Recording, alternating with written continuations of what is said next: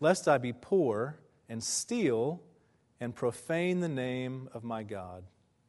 The grass withers and the flowers fade, but the word of our God stands forever. May we pray.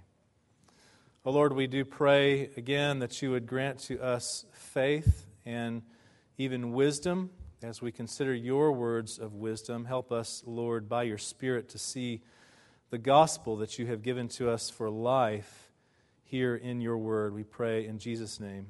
Amen. You be seated.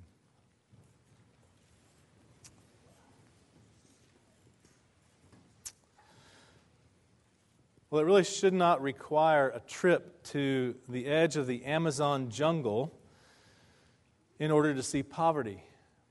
It's everywhere. It is ubiquitous, to use my friend's favorite SAT word. Poverty is everywhere. It's, it's within a mile of where we're seated right now. It's, it's everywhere, even though perhaps not in its extreme forms so common here in our midst. It is everywhere. And likewise, nor does it require a trip through Dallas, Texas, in order to see riches. There's much of it here, but it's quite common as well worldwide, more concentrated in some places than in others, but riches are quite common as well. Statisticians, sociologists, those uh, uh, numbers minded people who keep track of such things tell us, of course, that though poverty in its extreme forms is being dealt with in many effective and good ways today, the number of poor continues to increase. There are numerous poor throughout the world, and at the same time, oddly enough, the number of rich are increasing around the world as well. Uh, they both are everywhere and so common and so easy to find. According to the United Nations, 17,000 children will die of hunger today. 17,000 more will die of hunger tomorrow. And the next day, and the next, and so it goes. That's just how the statistics work themselves out. To be a bit mechanic about it, I suppose, that's what the world looks like today. The World Bank defines extreme poverty like this it says that extreme poverty is an individual who lives on less than $2 a day. And in 2007, its estimate of the number of people who were living in such conditions was 1.8 billion. 1.8 billion people around the world living on less than $2 a day in extreme poverty. Now, I, I really can't even fathom that. I mean, it costs me more than $2 to get out of bed, take a shower, eat breakfast, and get to the office. By that time, I've already broken the budget. I just can't even fathom $2 a day. At the same time, on the other side, Merrill Lynch commissions a study each year for this purpose to count the other side of the story. And they tell us that there are now over 10 million individuals worldwide whose net worth is over 1 million US dollars. Over 10 million people in the world, most of them in the United States or Japan, but many, many, many millions of others scattered throughout the rest of the world. Over 10 million people throughout the world whose net worth is over 1 million US dollars. Now, I'm not offering those statistics to make any kind of political statement. I have no agenda in that regard at all. You can debate the numbers and you can debate the sources and question all those things all day long, I'm sure, but it's indisputable that poverty is everywhere and at the same time that you you rub elbows with a millionaire every week that you live in Dallas, Texas. You may not know it, but you do, because it's quite common. It's quite common. Then the writer of Proverbs knew this, knew of this circumstance, even in his day, or their day, the multiple writers of Proverbs. In their day and age, this problem was apparent as well, and, and all the problems that come along with it. And so they included over 60 proverbs over the course of this book, this letter, regarding money or the lack thereof. And certainly we know as well that money was a primary detail in view often whenever Jesus spoke to his disciples and to those who heard him in his New Testament era ministry. The four Gospels that we have in the Bible are, of course, replete with words on wealth and poverty. There's just no doubt at all that money and the way that we manage it or mismanagement manage it is an urgent matter before the Lord. And we all know now, of course, that money is not going to save the world. And a lack of money is not going to destroy the world either, but it is a powerful gauge in the eyes of a father writing to his son this letter of Proverbs and exhorting him to choose the path of wisdom. Because for both the rich and the poor alike, money reveals the heart and the fear of the Lord that may or may not be there. This prayer that we've read here this morning in chapter 30 is attributed to a man called Agur, son of Jakeh, is what Proverbs 30 tells us. And it's an interesting prayer for its humility. And you have to admit, if, if you read through the prayer, it's, it's actually kind of quite humorous, too, at least in our context. It begins this way in verse 1. The man declares, and he's talking about himself, the man declares, I am weary, O God. I am weary, O God, and worn out. Surely I am too stupid to be a man. I have not the understanding of a man. I have not learned wisdom, nor have I knowledge of the Holy One. Now, listen, you men, if, if you have not prayed this prayer or some form or fashion of it for yourself at some point in your life, I can assure you that some woman has. Right? If not your wife or your mother, then probably your sister has prayed this for you. Probably most of your sisters have prayed this for you. And it's just so common. It's just kind of funny to read this man's prayer here. There's humility and humor involved with it as well, although I don't think that it was humorous to him. I think it was very serious and very humble. In fact, his humility continues on into his financial request, which we read a moment ago. He prays, Give me neither poverty nor riches, he requests. His life aspiration is, is so simple and so humble. He simply asks for two things. He says to the Lord, Protect me from untruth and protect me from the dangers of both poverty and riches. Maybe he knew the frailty of his own soul so well that he knew that he couldn't handle either one of them and the dangers that come with them because there is danger in both poverty and riches. And from the larger scope of the book of Proverbs, as we saw a few weeks ago, I think it's safe to say that the implicit request is rather teach me to fear the Lord. Give me neither poverty nor riches, but teach me to fear the Lord, to have awe and respect and reverence for the one who made me, which will give me life. After all, Proverbs 19:23 says, "The fear of the Lord leads to life. Whoever has it rests satisfied, presumably regardless of his or her financial condition." And so, as we go along here, we're going to draw together a number of different proverbs. You really kind of have to do that as you go through Proverbs to see how they lead us to fear the Lord from within our financial status. And as you collect together some of these proverbs, one of the first things that you see is that wealth fears the Lord in its generosity.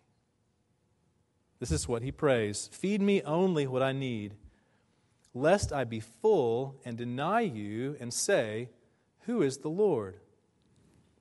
Now, there it is, just as plain and simple as it possibly could be the one greatest danger of riches. There are many among all the pitfalls and potholes that wealth can bring with it for a person. Above all the others, here's the one greatest danger that Agur, son of Jakeh, recognizes wealth can bring. Lest I be full and deny you and say, Who is the Lord? This is one of the great plagues of American culture, I would say. I have traveled a fair amount, more than many, but not as much as many others, but enough, I suppose. I've traveled through Europe. I've spent a few days in North Africa. I've been as far as Turkey twice. I spent a few weeks in China. I've been to Mexico, and I've now been on Ecuador mission trips two different summers, these past two summers.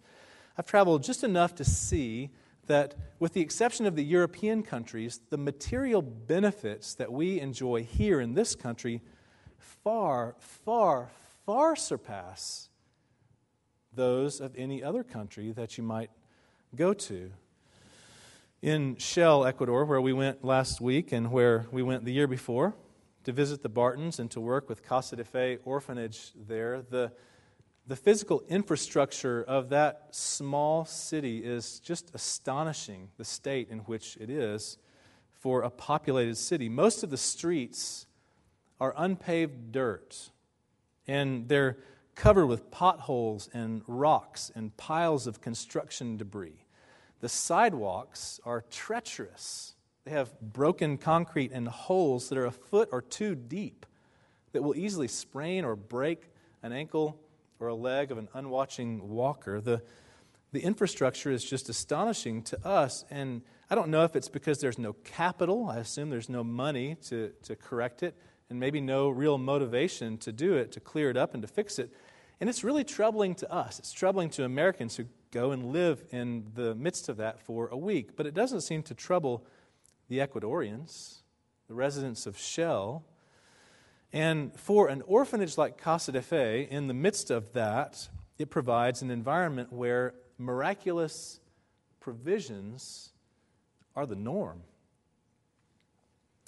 There are many stories there at that orphanage about how God has provided the funding at just the right time and just the right amounts for the necessary work of the orphanage as they care for 58 children in that orphanage and eight babies, and continually more that come, feeding them and clothing them, even having to undergo life uh, saving surgeries for these children. And how do they pay for these things? There are constantly miraculous stories of how God has provided for them in their needs there. And Patty Sue Arnold, the woman who started and runs the orphanage there, as we did last year, she came and had dinner with us. And eventually she was holding court and kind of telling her story of how things developed and how she ended up there. She would have never chosen to be there doing what she's doing. And she would never have expected for the Lord to have worked and continue to work in the ways that He does in that ministry. And she tells all kinds of stories how He cares for them and provides for them and we sit around the table marveling at her faith that she just assumes that God's going to take care of them tomorrow. And she sleeps well at night, unworried and unconcerned for the most part, because she knows that God is going to take care of them, even through miraculous provision.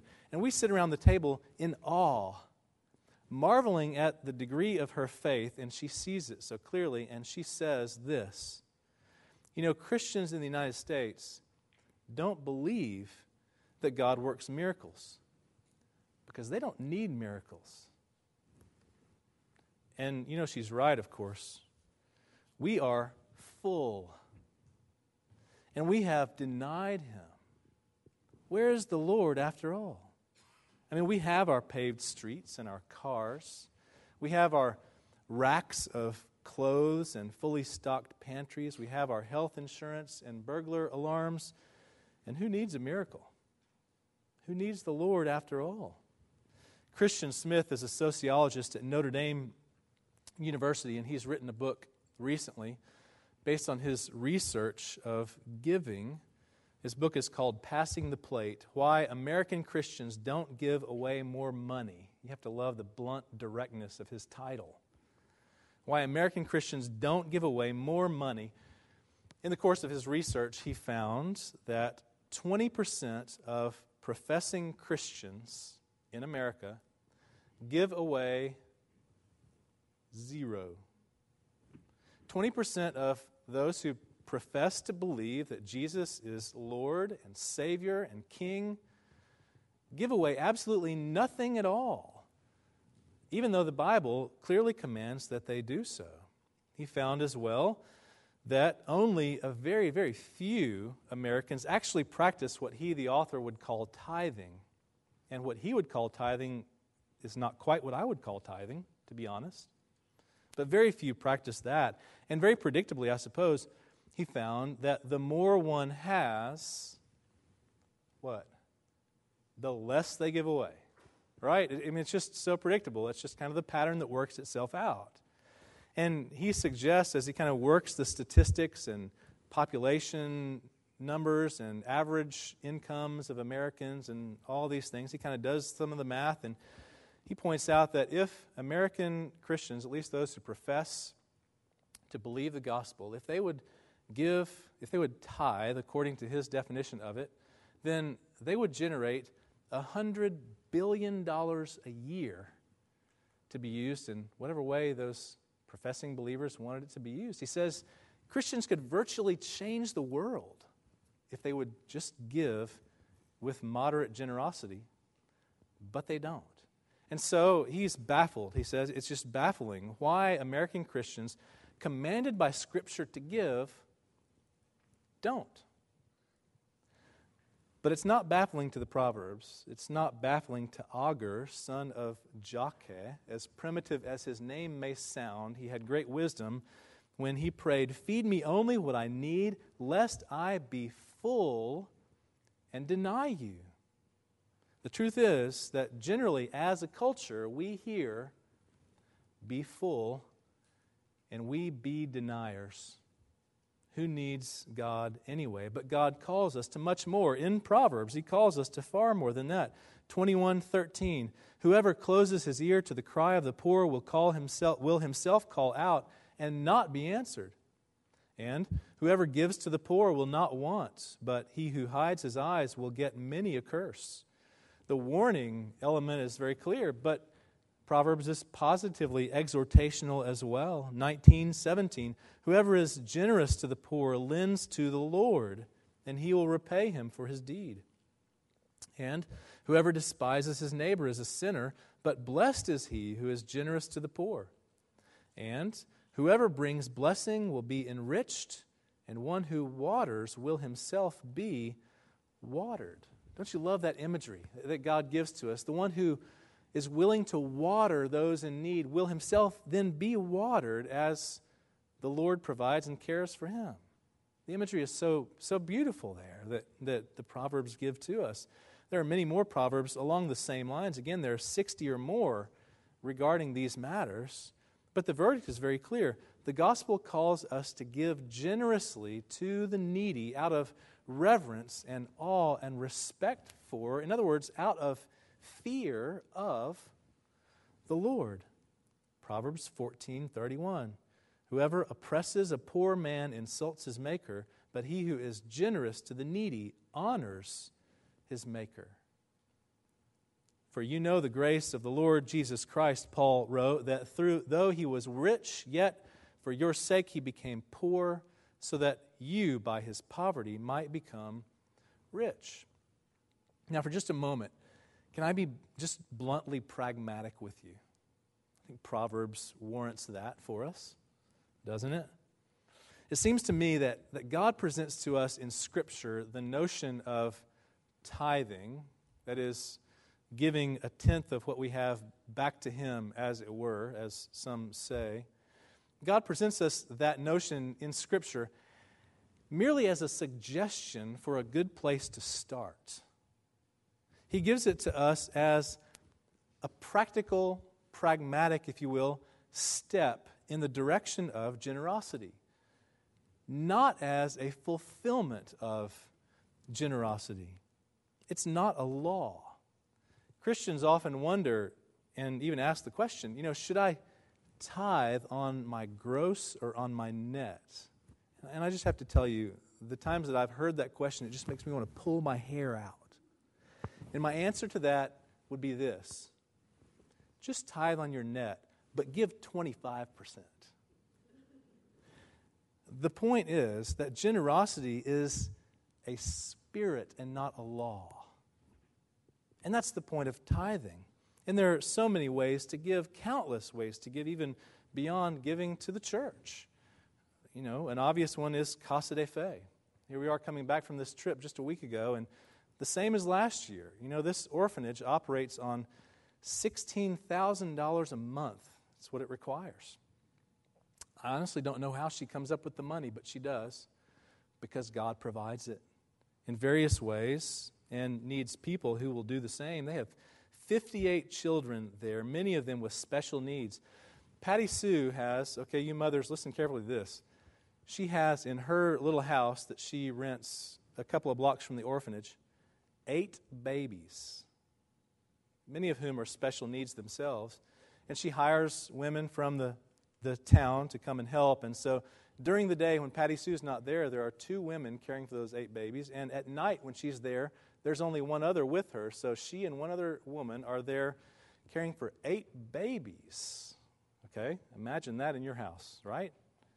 Uh, they have so many needs. There's so much that they have going on. They're even building this new facility to care for these kids in a clean and, and uh, uh, pleasant environment where they can provide all that they need. They've already built the multi use building, but they need funds to build a small school building and family houses. You can go to their website that we provided for you at different times and will again if you have an interest in perhaps considering how you might give there.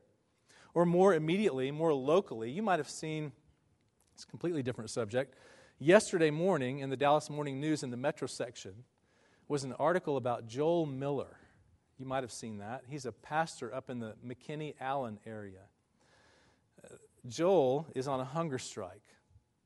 The article described him as the pastor of the Summit, an interdenominational church up there in McKinney. It's actually, Joel is a member of our presbytery. He's a church planter in the North Texas Presbytery. And the Summit, his church, is, is a part of our presbytery. And Joel is on a hunger strike. He, he is actually, probably this afternoon, maybe this morning he's at church, but this afternoon he will be once again sitting and even camping out on top of a tractor trailer along the side of Central Expressway and not eating, drinking lots of water, and being very hot, and waiting for people to volunteer to bring 60,000 items of food, clothing, or school supplies for the poor and the needy. He's on a hunger strike. It's kind of crazy. I'm not sure I would ever do such a thing. But he's there. He's just up Central Expressway. He'll be there this afternoon and he's beckoning and asking, Come and give to the poor. There's so many countless ways to give. The Lord, by wisdom, founded the earth. By understanding, he established the heavens. By his knowledge, the deeps broke open and the clouds dropped down the dew. And by his hand, he has given into your hands all that you have. So fear the Lord and give generously. The gospel challenge is not only for the wealthy, of course, though, because there's danger on both sides. And so the Proverbs tells us as well that poverty fears the Lord in its contentment. Feed me only what I need, he prays, lest I be poor and steal and profane the name of my God. Some Christians are drawn to the, the ascetic spirituality that says that you ought to just be poor because Jesus was poor, and there's deeper spirituality in being poor. But the wisdom of Proverbs sees the danger in that too. Our sinful hearts will take anything and create trouble with it. And being poor is no less dangerous than being rich. Agur's concern is to that effect. He prays don't leave me with nothing, lest I should be tempted to break the eighth commandment and so bring shame on God's name. Now, while Proverbs is consistent with the rest of Scripture regarding God's very visible and clear, deep concern for the poor, it also is consistent with its evaluation of fallen men, no matter their financial state. So here's a proverb for you 28 3. A poor man who oppresses the poor is a beating rain that leaves no food. Poverty alone creates no saints. In fact, at points, Proverbs seems to condemn the poor for their condition. 1423 In all toil there is profit, but mere talk tends only to poverty. Poverty and disgrace come to him who ignores instruction. Precious treasure and oil are in a wise man's dwelling, but a foolish man devours it. Or the crown of the wise is their wealth, but the folly of fools brings more folly. And even this why should a fool have money in his hand to buy wisdom when he has no sense? In other words, if a man is a fool, if he disregards his maker, then why should he have money in his hand at all? He has no sense to use it rightly. There is no kid glove preferential treatment for any fallen man here in Proverbs. It's very honest and blunt and direct. Now, to be fair, though, we also have to say that the poor don't always cause their own predicaments.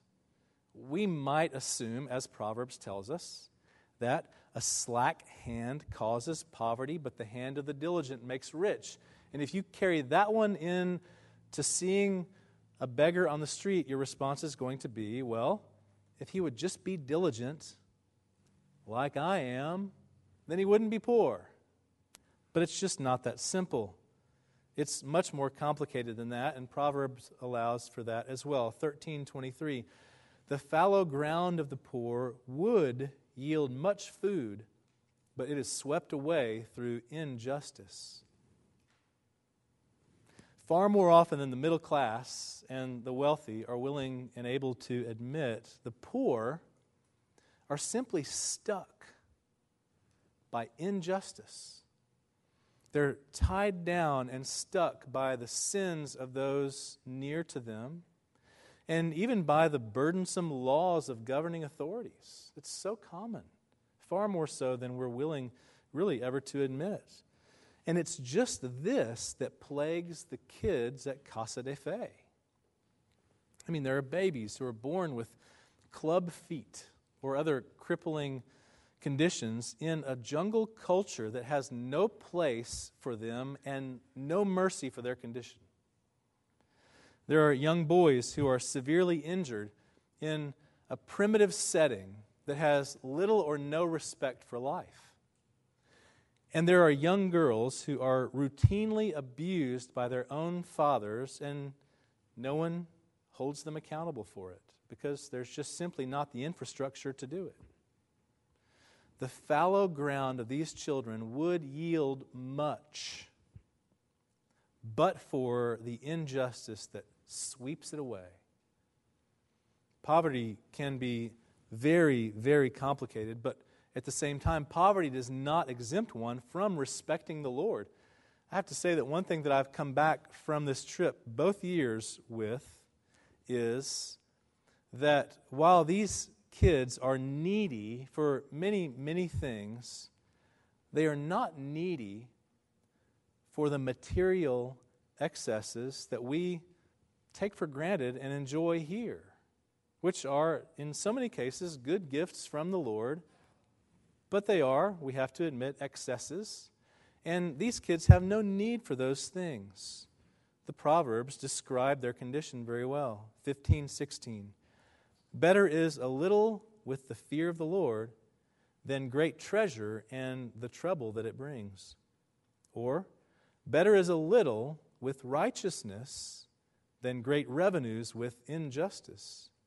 Or, better is a poor man who walks in integrity than a rich man who is crooked in his ways. If right reverence for God is in place, then wealth is really just a tangential concern. It's really just a sideline. It's almost irrelevant. And it is right reverence for their Maker that these kids gain at Casa de Fe and at many other places like them around the world through the love of God's servants, caring for them and extending themselves in generosity for their needs. Poverty fears the Lord in its contentment because, as Proverbs says, better is a dinner of herbs where love is than a fattened ox and hatred with it. In neither poverty nor riches is there freedom from spiritual danger. They both are equally dangerous. The two are quite different, but spiritually, the two are quite equal. And so, all, both rich and poor, all alike fear the Lord in their equality. In the eyes of God, the rich and the poor are just the same. Proverbs 22, verse 2. The rich and the poor meet together, for the Lord is the maker of them all. In the eyes of God, the Forbes 400 most wealthy and powerful people in the world are just the same as the 400 widows and orphans who will die of hunger and abuse before you and I get home from lunch today. And that alone should thunder down on us a humiliating perspective of awe that the God of the universe knows your name, whatever you have or don't have. We're all the same. He makes us all. And even those in between the extremes are in peril, because those who are blessed with neither poverty nor riches, as Agur prayed for, are often either longing for the one or smug and proud in their nearness to the other. Right? Money is dangerous, and the lack of money is equally dangerous. Apart from generosity for Christ's sake and contentment in Christ's work, there is no financial position that is safe for your soul. Now, we have to admit that almost all of us, almost all of us here have been given riches according to Agur's prayer. Almost all of us. And the reason that you don't feel that way is because generosity and contentment, generosity and contentment go hand in hand. They come with each other. There is no generosity for Christ's sake where there is little contentment in Christ's work. What's in your wallet is really just incidental. What's in your wallet is really just tangential to those things. For richer or for poorer, what you must do is fear the Lord, stand in awe of, revere, and respect the God who made you and who has loved you, and you will do what is right. Amen. Oh Lord, we do pray that you would grant to us the wisdom to see the truth of your word, that we might recognize that all that we have comes from your hand, and that you call us to generosity and contentment in serving you and in serving the immediate needs of those that you've given around us. We pray, O oh Lord, that you would grant that we might do those things for your sake and for your glory. In Jesus' name we pray. Amen.